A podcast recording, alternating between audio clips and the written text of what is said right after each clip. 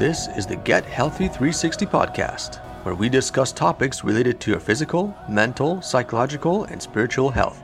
Your host is Dr. Kris Ferguson, board certified in anesthesiology and pain management. This podcast is for informational purposes only, and you should consult your primary healthcare provider before making any decisions related to your health. And here's your host, Dr. Kris Ferguson. Oh, one more thing before we start. If you like this episode, please consider rating us five stars. We would really appreciate it. Thanks very much. Today we have with us Michael Dudenhoeffer. He is a butcher by trade. He also has a website and YouTube channel, That Beefy Butcher. So, Michael, thanks a lot for joining us. I'm happy to be here. So, do you want to start out with what exactly does a butcher do, and what role do you play in getting meat onto the shelves where people buy them? So, all right, one of my favorite quotes from Thomas Keller, he's like one of America's most renowned best chefs, is he said that like an animal deserves certain things if it's going to be eaten. It deserves a good life, a good death, a good butcher, and a good chef. And like butchers play a really important role in getting meat from the farm to table. Meat has to be cut a certain way. You know, there's a lot of talk about like whether butchers are artists or craftsmen or whatever. And there's definitely like a right or wrong way to cut meat. And you need people that know what to do, like how to turn a giant muscle into something that you can cook and eat. So, how did you become a butcher, or what led you down this path? Seven or eight years ago, I started trying to lose weight. I was pretty overweight in my early 20s, and I got really hooked on the paleo train when it was first becoming popular. So, I lost 50 pounds kind of doing that and just got really interested in meat. The first time I really tried to cook meat, and I had a girlfriend at the time who was working at Whole Foods in like a produce department and there was an opening in the meat department. So she helped me get an interview and kind of just took off from there. Like I said, I didn't know anything about meat when I started. They hired me because I like to cook and I'd always worked in restaurants. I was able to talk about cooking and I was interested in it and wanted to learn how to cook different cuts of meat. From there, after I got an apprenticeship, like another year and a half, under two years, became a meat cutter I worked as an associate manager at like two different Whole Foods. And then just recently, I took a job at a local whole animal butcher shop in St. Louis called uh, Bolyard Meat and Provision. So let's talk about where the meat, which encompasses beef, chicken, pork, and then we'll touch on bison as well. A lot of people, their questions are can you tell the difference between organic, non organic, genetically modified? Can you comment on like hormones, antibiotics, just how the beef are raised, or chicken, or pork, or bison? It's kind of a loaded question. There's a lot to unpack. If you want to start with flavor, I definitely think that how the animal's raised and what the animal eats affects its flavor for better or worse. I don't particularly care for the flavor of completely grass fed beef. I think it lacks a lot of the buttery richness that grain finishing can give it. That being said, I've had some grass fed beef that is really good. I find that with grass fed, with completely grass fed beef, there's a lot more variation in the flavor grain finishing kind of standardizes it. With just the grass, the meat is affected a lot more by what the animal eats because it's not like every pasture just contains, you know, like the grass that's in your front yard. There's all different types of things that grow in a pasture where the cows would be eating. For my money, what I look for is a 100% pasture raised animal that has been given some grain. And this is exclusive to beef, what I'm talking about right now. We can get into all the other animals an animal that is 100% pasture raised, as in never taken to a feedlot, but they take grain out to the pasture for the animals to eat. So basically, the way cattle are raised is that all cattle get fed grass for the majority of their lives, and then they're either grass finished or grain finished. So when people typically refer to grass fed, what they mean is 100% grass fed or grass finished. Um, you know, you can take an animal to feedlot and still call it grass fed because the animal ate grass for most of its life.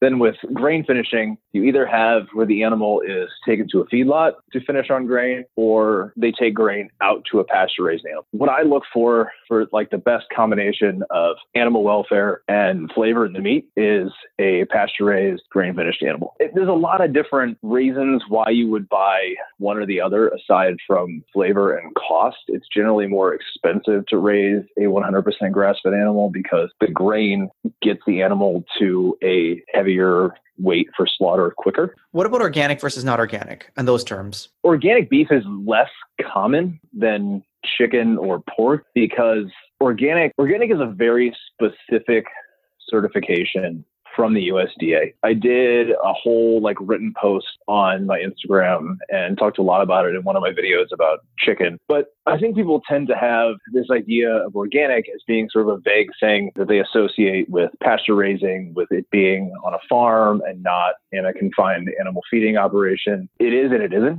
It's a very specific set of requirements from the U.S. Department of Agriculture that you have to meet to then get a USDA certification to be organic. So if you go to the store and you buy a packet of chicken, if it doesn't have that little USDA organic stamp on it, it's not organic. It's a lot of different, the animal does have to have, and this is actually pretty easy to find. You can pretty much just Google USDA organic and it'll come up right on the um, USDA's website. The animal has to have some outdoor access.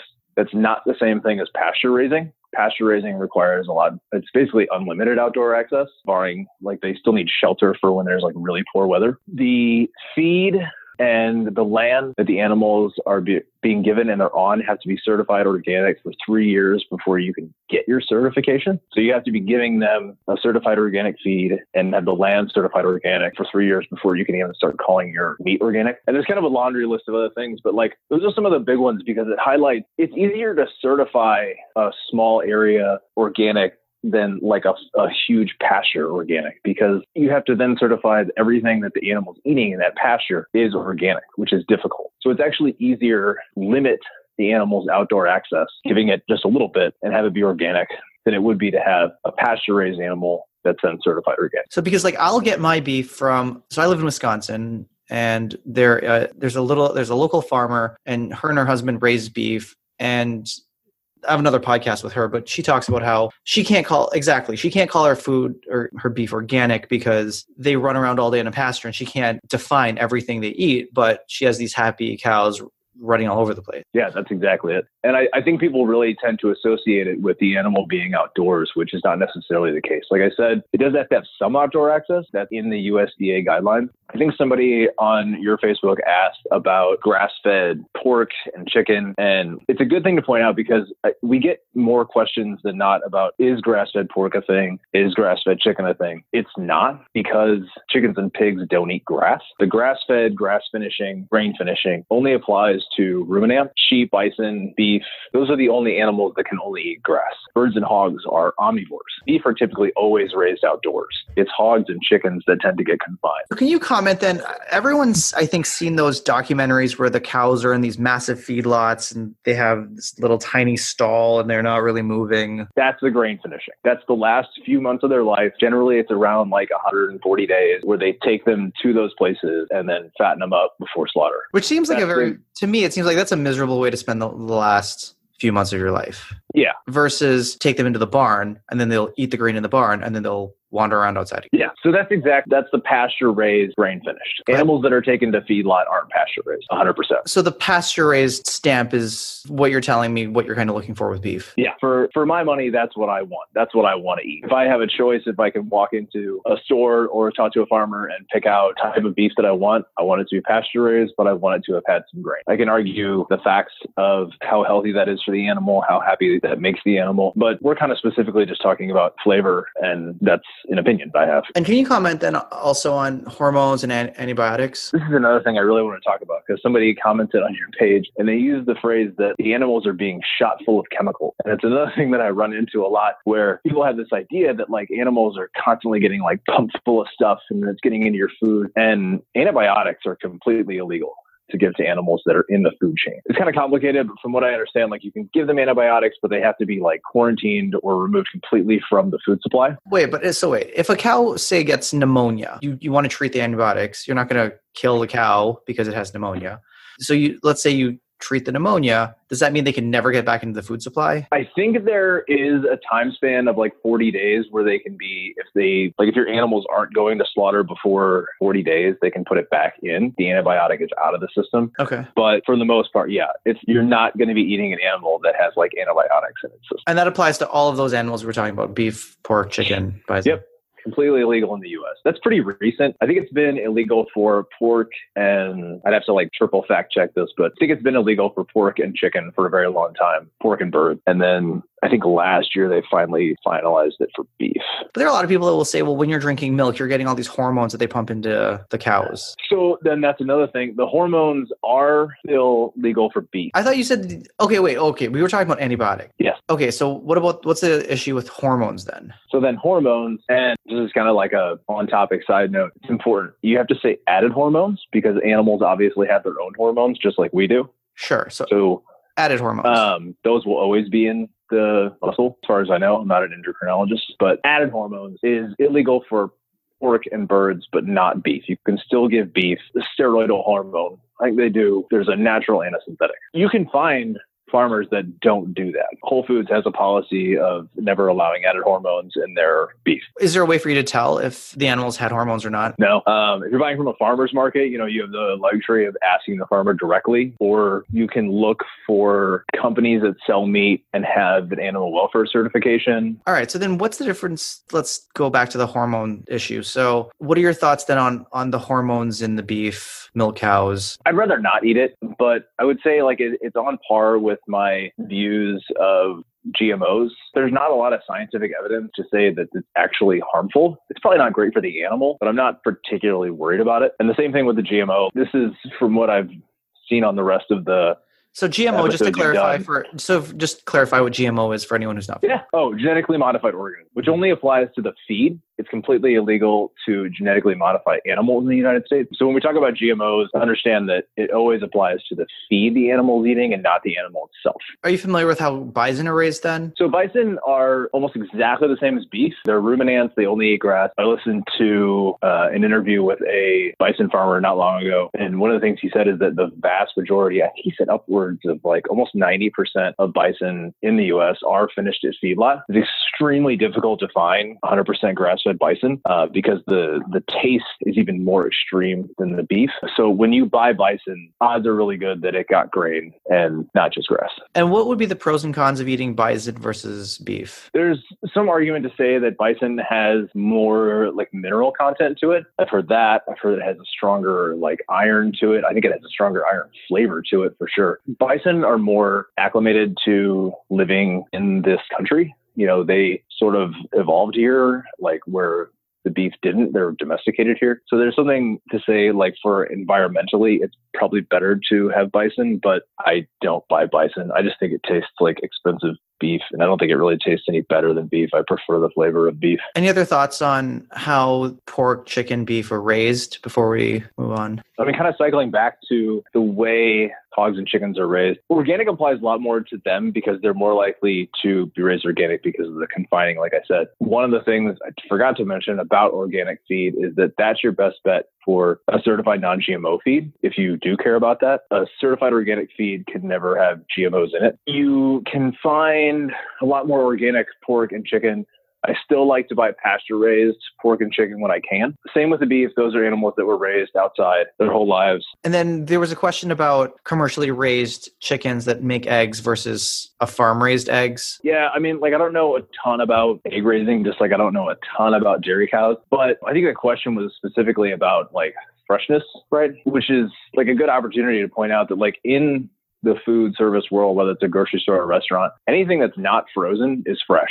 It doesn't matter how old it is. Those are specific terms for it's fresh or it's previously frozen. It doesn't matter like how old it is, as long as it's never been frozen, we can call it fresh. Oh, okay. But then as far as eggs go, typically if you're buying eggs from a farmer, they're going to be fresher or less old than eggs you would get at a grocery store. The eggs you get at a grocery store have to be, you know, laid in probably some other state and then refrigerated and shipped to you over the course of probably a week. Whereas like your farmer probably just got those eggs a couple days ago, maybe, maybe even the same day. And they've most likely never been refrigerated, which also has a big impact on like flavor and color. You know, if, if anybody's had like a fresh out of the chicken egg, I'm sure they'll notice like the yolk is typically a lot more like bold and bright and colorful. I don't know how much the nutrition is affected by it. I would probably say it's very negligible, but you know, there's absolutely a, a small reduction in like flavor, refrigerating your eggs and having them be a little older. So, from my experience, because we have a, a lot of farmers markets in Wisconsin, like a local fresh egg compared to a big box chain commercially raised chicken producing an egg. The local farmer's egg, the shell's going to be thicker. The yolk will, will be a lot more yellow. It'll have a lot,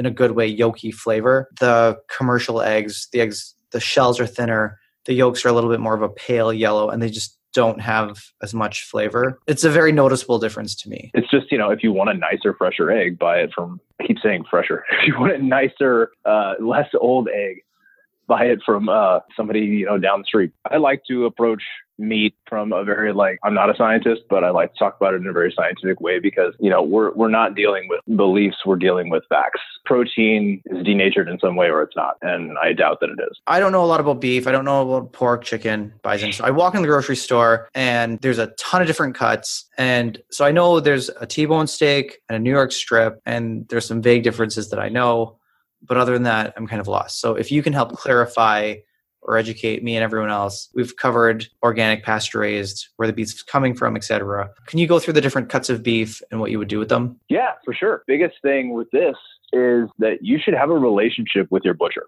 Somebody, I forget who said that like your butcher should be like your barber or your bartender. You should see them all the time and you should have a relationship with them and be able to talk to them about what you want to cook get ideas from them. Your butcher should be able to tell you how to cook anything that's in their meat case. And if they can't, you should probably find a better one. That's where I would really start. You go in and eye around is on sale and you're like, Hey, I've never had that. What is that? And your butcher's like, Oh, it's pretty tough. I wouldn't buy it. You know, then I would probably go down the street to the next butcher and see what they have to say about it because there's no bad cut on the animal. It's just each one can require a different method of cooking to make it taste good and be tender.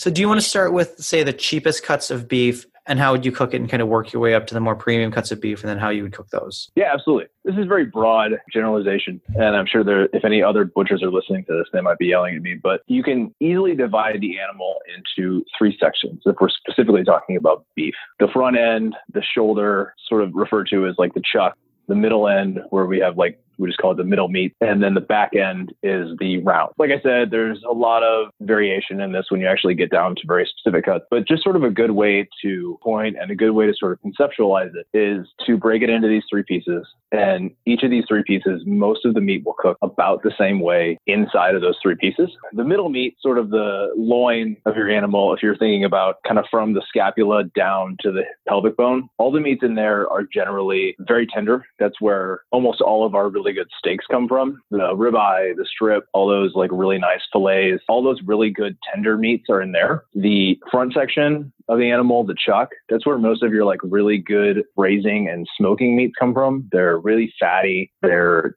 tough, but they get super tender if you cook them a long, slow time, or really long for uh, at a very low temperature. Things like brisket, chuck roast, those all come from that front part of the animal. And then the last section, the round, cuts of the round can kind of be typically like the most difficult to cook. They're very lean. They're very tough. They're excellent for making roast beef. That's probably like the most ideal thing I do with them. A lot of the steaks if you cut them into steaks can be made tender if you marinate them or cook them in a specific way but they're not ideal so that's that's where i like to start people that was kind of always how i started people when i trained new people about meat that's a good way to start talking about how to cook different cuts. So you're talking about the round. So there's like round steak, top round. So, I mean, if it says round, that's an indication that it's from that section of the animal. Anything denoted round. So anything round is from is, that back end. Is going to be a tougher piece of meat to cook. Again, can you give, give some cooking tips? Well, honestly, this is the whole point of point of the YouTube channel and what I'm trying to do is I want people to be able to walk into the grocery store and whatever cut of meat is on sale looks good, confidently be able to take that home and cook it. We could talk for hours on end going through every single cut and how to cook it. But like if you really want to get into it, I would definitely refer people to my YouTube channel because that's my plan over time is to go through like all the cuts and cook them for people. And your YouTube channel is the that beefy butcher. That beefy butcher, yeah. But can you give me a quick synopsis of what you would do with it? Absolutely. Ideally, any cut of round, eye round,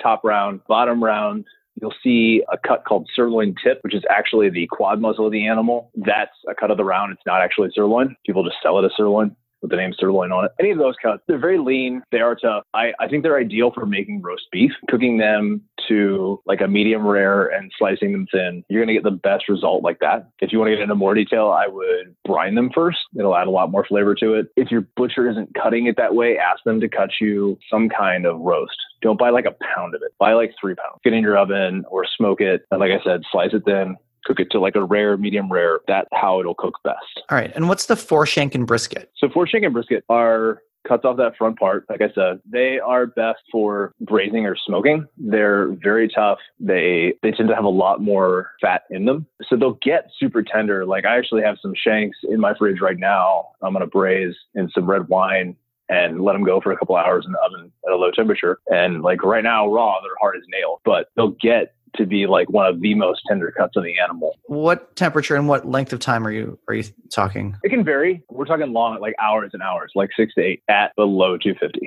And I actually even do my roast beef when I cook things to a, a, rare, medium rare. I do it at between 200 250 because I think things cook a lot more evenly that way, even if you're not getting them to like a full shred, fall apart tenderness.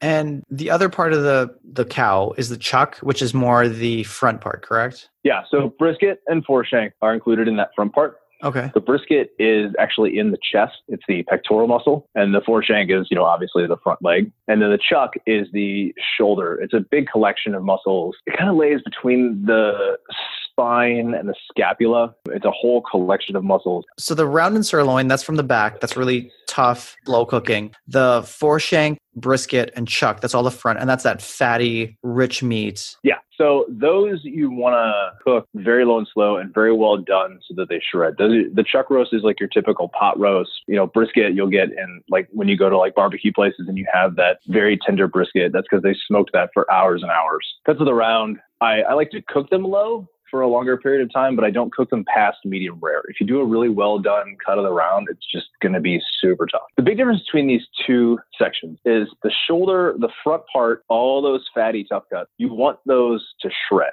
The lean tough cuts on the back end, you want to slice. Roast beef and pot roast. Pot roast is, you know, like a shredded beef, whereas like roast beef, that's that real pink, bright red slice, thin slices of beef. So you're shredding the stuff from the front, which is the chuck and the foreshank, but you're thin slicing the sirloin and the round. Yeah, the sirloin is annoying because the actual sirloin is the like glute meat of the animal. People will just call the quad muscle that's actually in the leg a sirloin tip. Um, so it's not technically a sirloin, but they just call it that because people associate sirloin with like quality. So you want to look for a difference between top sirloin is the really good lean tender steak and sirloin tip is the really lean tough steak. And how would you cook those sirloin steaks like a top sirloin? Top sirloins are great steaks. They're very tender. Like I said, it's like the glute meat. It lays like in the hip. They're real tender, nice steaks. I wouldn't cook them very long. They can get tough if you overcook them. Any anytime you overcook a steak, that's when you're in danger of it becoming tough. If we're talking about good tender steak, so like a, a medium rare, rare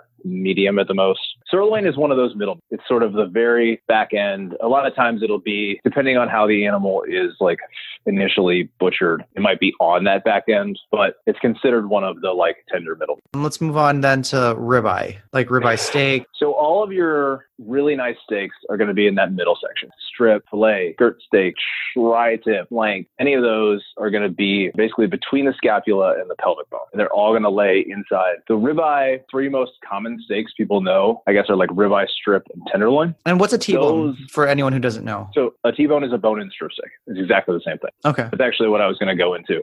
The ribeye and the strip are one long section on the animal. It's the entire erector spinae from just past the scapula down into the pelvic bone that runs along the spine. The tenderloin is the psoas muscle that runs just inside that. Basically, all you need to know is that they run the length of the spine on like the inside of the animal. You know, if like if you reach around and touch your back, you can feel your spine. So then on the other side of that is those muscles. The ribeye will basically be the section that runs from your shoulder blade to like the bottom of the ribs.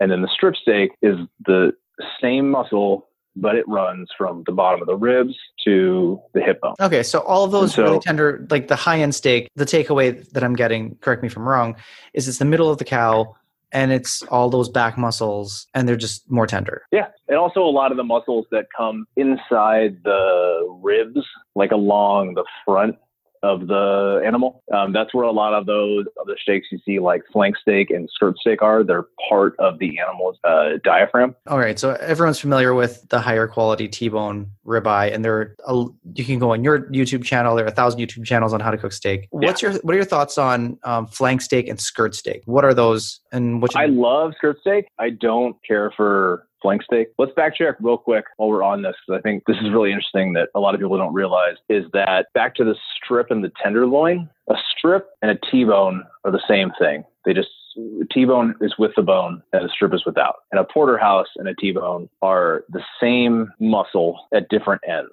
The easiest way to think about it is like the strip and the t- and the tenderloin run together on two sides of the spine. And so, so the, a porterhouse Okay. If you've ever seen one, is a whole New York strip steak and like a big fat tenderloin on the side. And then a T-bone is the same piece just further down because the tenderloin, I'm sure people have seen like a whole tenderloin.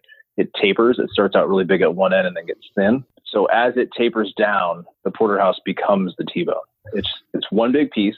If you cut it from one end that has all the tenderloin, it's a porterhouse. If you cut it from the end that has the very tapered small or no tenderloin, it's a T-bone.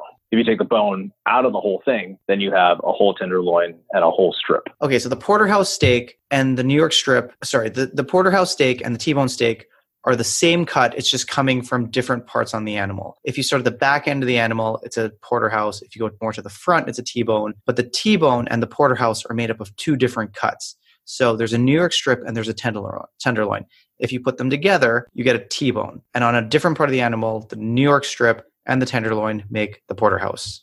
Pretty much, it's the same. It's the same section, just a different end. At the hip end, where the tenderloin, the big end of the tenderloin starts, and then sort of the middle of the spine where the ribs begin is where that tenderloin ends. So that whole piece, if you're looking at a cow from their butt to their ribs, that that piece is called the down the spine is called a short loin. That's your New York strip and your tenderloin. And so if you start from the butt end where the tenderloin is really thick, that's a porterhouse. And then as it goes down to where the ribs are and the tenderloin has tapered down, that's a T-bone.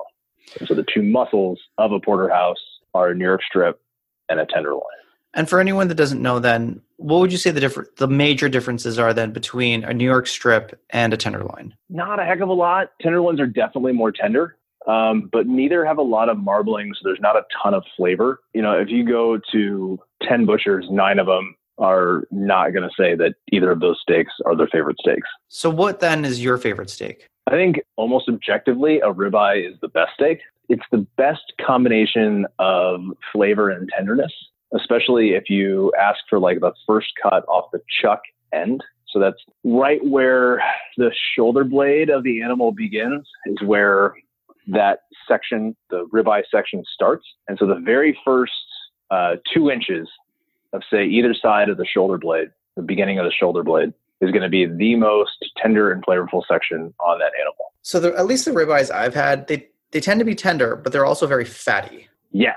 So there's two types of fat that you're looking for. There's intermuscular fat and intramuscular fat. When you see the little white flecking inside the red, that's what you want you want like as much of that as possible. When you see like big chunks of fat in between two sections of muscle, that it's not ideal. It can add a lot of flavor when you cook the steak, but you know, you're probably not going to eat it. The way a ribeye, a whole ribeye loin, the one end, the chuck end will have most of that white flecking fat and the mm-hmm. least amount of the big chunks of fat. The middle part will have the most big chunks of fat. And then when you get down to the very end, it'll be the most lean overall. It's basically a strip steak. The best advice I can give you for like general tips on buying beef is to just talk to your butcher. People tend to go to the butcher shop with a very specific idea. They got a recipe they pulled offline that someone who knows very little about meat wrote, and they want this specific thing that the recipe says that a lot of times doesn't make any sense to the butcher because the person that wrote it doesn't really know that much about meat. Butcher might be out of that cut, and then everybody's frustrated because they can't get what they wanted. I would really like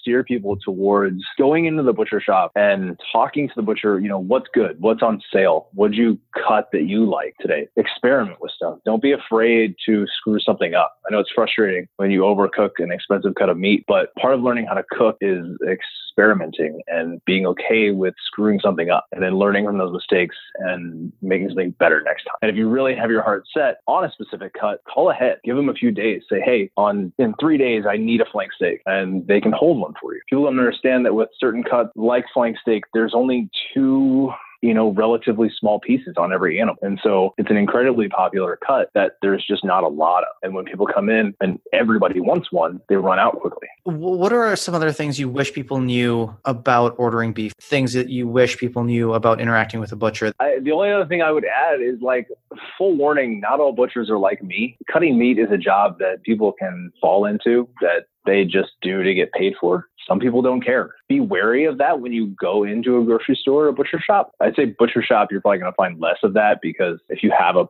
place, a store that is exclusively about selling meat, the people there are typically going to be more passionate about it. But your average grocery store butcher might not really care. They might just be there to get a paycheck. You know, it is a an entry level job in a lot of circumstances. Most people are not like me. They don't have a, a passion for being a butcher. So if like you talk to a butcher and they come off as apathetic or rude, like don't be shy about going someplace else. I always tell people when I'm training new people that like the end of the day goal is to sell the meat. And if you're not doing that, if you're not explaining to people how to cook everything besides a tenderloin well and making sure they go home and can competently cook this and come back to you to buy it again, you're not doing your job. You're not selling the meat, you're not making any money, and you're not going to be open for very long. And what are your thoughts on ground beef? What exactly is ground beef? Where is it coming from? Tips on buying um, ground there beef. There actually is specific distinction between like ground beef and hamburger, and it has to do with the ground beef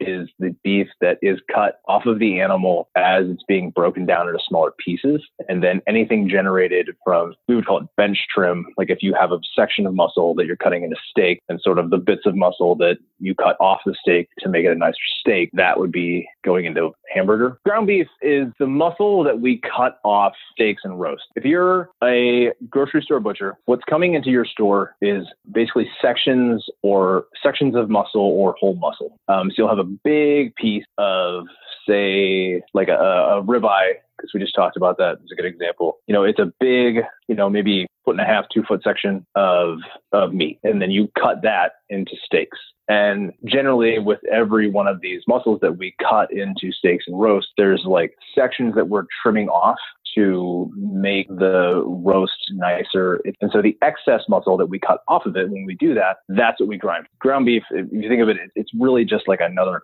cut of beef run through a grinder. If you're buying ground beef, if you go to a grocery store and you see three trays of ground beef, and one says chuck, one says round, one says sirloin, what's actually there is probably not what it says. What that butcher shop is trying to make you think is that all of that beef in that tray was ground from the sirloin part of the animal or sirloin steaks.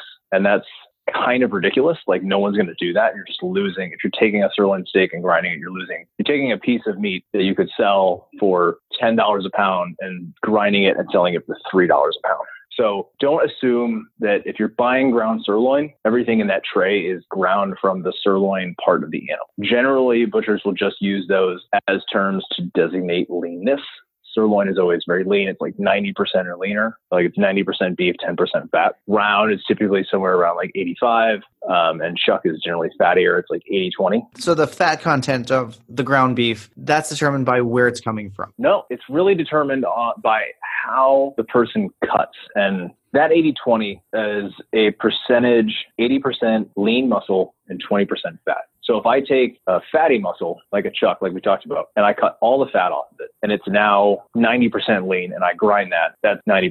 It's actually really simple. It's literally like if you take all the muscle and cut all the fat off of it, and then you weigh up eight pounds of that, and then you take all this fat that has no muscle on it and add two pounds, you now have an 80 20 mixture that you run through a grinder and you have 80 20 ground beef. So they're just taking yeah. beef that's lean and they just figure out what percentage they want. They mix in fat and then that's your percent. Yeah. The stores are required by the USDA to have a fat tester which is like a little, kind of looks like a little chemistry set. And you literally take an half an ounce or one ounce of your ground beef and cook it, and it renders the fat out of it and measures how much fat was in that beef and gives you a percentage. Sort of supposed to do that every day with every batch of ground beef they grind so that they know exactly what percentage it is. Probably doesn't always happen. It's a very like time consuming process, but it is required by like the USDA. It all kind of boils down to if if you're going to a, a butcher and buying a product and consistently getting a bad product, maybe you're the X factor and you don't know how to cook it properly. But if they're not explaining it to you, like just stop going there. Like those are not people that care about what they're doing, and you should support people that do care about what they're doing. And also, you shouldn't have to eat meat that is bad, tastes bad, or is chewy or whatever. So I, I, know we really focused in on beef. Correct me if I'm wrong, but a lot of those things would still transfer over to bison and pork. Yeah, pork. So what about chicken then? I love chicken. I hate boneless, skinless chicken unless I'm making like uh, fajitas. Okay. But any tips on buying chicken? I, I look for pasture raised when I can. It's not as common. You know, if your choice is organic or nothing, uh, I would buy organic. One thing you can look for that probably kind of rare, but it'll be indicated on the package is air chilled. If you go into a grocery store and you see a like a frozen bag of chicken and it says like contains 0.03% solution. Have you seen that? You know what I'm talking about? Yeah, and I have seen other things where they kind of allude to nothing's been injected in the chicken. What are they talking about? Well, that's I mean, that's different. They're just saying like, yeah, nothing's been injected in the chicken. If you have a chicken that is labeled as being brine, that may have had brine injected into it but it's just salt, sugar, and water. And that has to be listed in the ingredients if it's in there. What I'm talking about is that solution is referring to what's called water chilling. So when they take a chicken and they kill it and they pull out the guts and they pull off the feathers, the next step is to cool the carcass down. And there's two ways of doing that. They will either dunk it into a huge bath of cold water or blast it with cold air. Whenever possible, look for that air chilling because A, it'll retain a lot more flavor. When you dunk it into that water, the meat will inevitably absorb some of that water that then cooks out when you cook it. That's what that 0.03, whatever number solution is referring to. And a lot of your flavor is going to go with it. And it's also a little more sanitary. They don't change those batches of water often, and they'll just sanitize them with not bleach, but like a chlorine solution that's like safe for consumption. You know, it'll sanitize it and then it evaporates, so you're not like actually eating the chlorine. But it's a lot more sanitary to just blast it with cold air than have a couple hundred birds in the same water bath constantly. So okay. I, I really try and steer people towards that. That has less to do with any nutritional value or animal welfare. It's like strictly about flavor and I guess sanitation. So any other closing thoughts on on beef, chicken, pork, or bison that you think people should know? Yeah. Here's a like an interesting closing question is can you tell by looking at the meat how the animal was raised? No, you can tell little things. With beef, especially, the marbling is a big cue. Like I said, you want as much of that like white flecking in the muscle as possible. That's a cue that like the animal probably ate a lot of grain or maybe it was just easily fattened up. Lean is not always better. You know, sure, if you're doing a low fat diet, that's what you want. But I had an old boss who uh, used to say that fat is the magic carpet the flavor rides on. So like even if you have like big chunks of fat, uh, when you cook it, that's gonna all that's gonna do is add flavor to the meat, and you might end up cutting those out and not eating them. But it will make your meat more flavorful. You know, if you have a lean cut that has a huge fat cap on the top, people always ask if we can trim that off or if we can remove it completely. And, you know, we can do it if they really want to, but it's not ideal we cut that and left it on there because it'll cook best with it on. It's just going to make your meat tastier, and you don't necessarily have to eat it. Yeah. Can you tell so, how cow or animal was raised based on looking at the beef, the beef? The short answer is no. Like I said, you can tell little things like how much grain the animal probably ate by how much fat there is. I've seen grass-fed, 100% grass-fed beef that is still very well marbled. You know, they those cows just ate a ton of grass. You can certainly tell. You can you can you can tell a level of quality you know, if if things lack color, I would generally steer away from them. It, it doesn't necessarily have to be like bright and wet and fresh looking. Uh, I at least dry out the surface of like all the meat before I cook it. It gives it a better sear and puts more has more flavor to do that. So a lot of times, actually, like the drier something looks, the better it is. It's kind of a most people don't think like that. They think it's dry, it's old, it's going to be bad. But more specifically to the quality, if, if, something has a bad color to it, if it looks very pale, probably not the best. You know, if you see chicken that looks almost you know white or just like pale and colorless before you when it's still raw same thing with pork. It's probably not going to have a lot of flavor to it. You know, you want like that kind of bright, vibrant pink color to it. It should look appetizing. So, Michael, thank you very much for joining. And I know we skimmed over a lot of very complicated details because you're talking about pieces of meat that are on an animal. It's hard to picture these without an actual video or picture, but you have a lot of great videos on your website. So, you know, do you want to talk about just where people can watch your videos or contact you if they want to? Yeah, the YouTube, the um, there's basically YouTube, Facebook, and Instagram. Everything is easy to find by searching that beefy butcher, Instagram at that beefy butcher. Facebook and the YouTube are relatively new. I'm working on a lot of videos, trying to get more up, but I've been using my Instagram for a long time. And there's a lot of information on there if you feel like taking the time to scroll through. You're going to be annoyed with a lot of videos of me lifting though. And don't be shy about messaging me or DMing me or whatever, commenting on things. I'm doing this because I genuinely enjoy talking about it it's a very common experience for me in my daily life for people to, when they find out I'm a butcher, start asking me all these questions. And inevitably they'll be like, oh, sorry, I keep bothering you. And I'm like, no, it's, it, this is, I enjoy this. I, I want to educate people about meat. I think every person has the right to know about what they're putting in their body and should know like how to cook all these things and the difference between a grass-fed animal and a pasture-raised animal and an organic animal. These things are meant to be transparent. I don't have a, a secret knowledge that I want to keep. I want everyone to know what I know. Well, Michael, again, thank you very much for taking the time and, and educating everyone about all of the, the technical terms like pasture raised, organic, grass fed, grass finished. Yeah, thanks for having me. So, again, thanks again. We'll include all of your contact information in the show notes. Thank you for listening.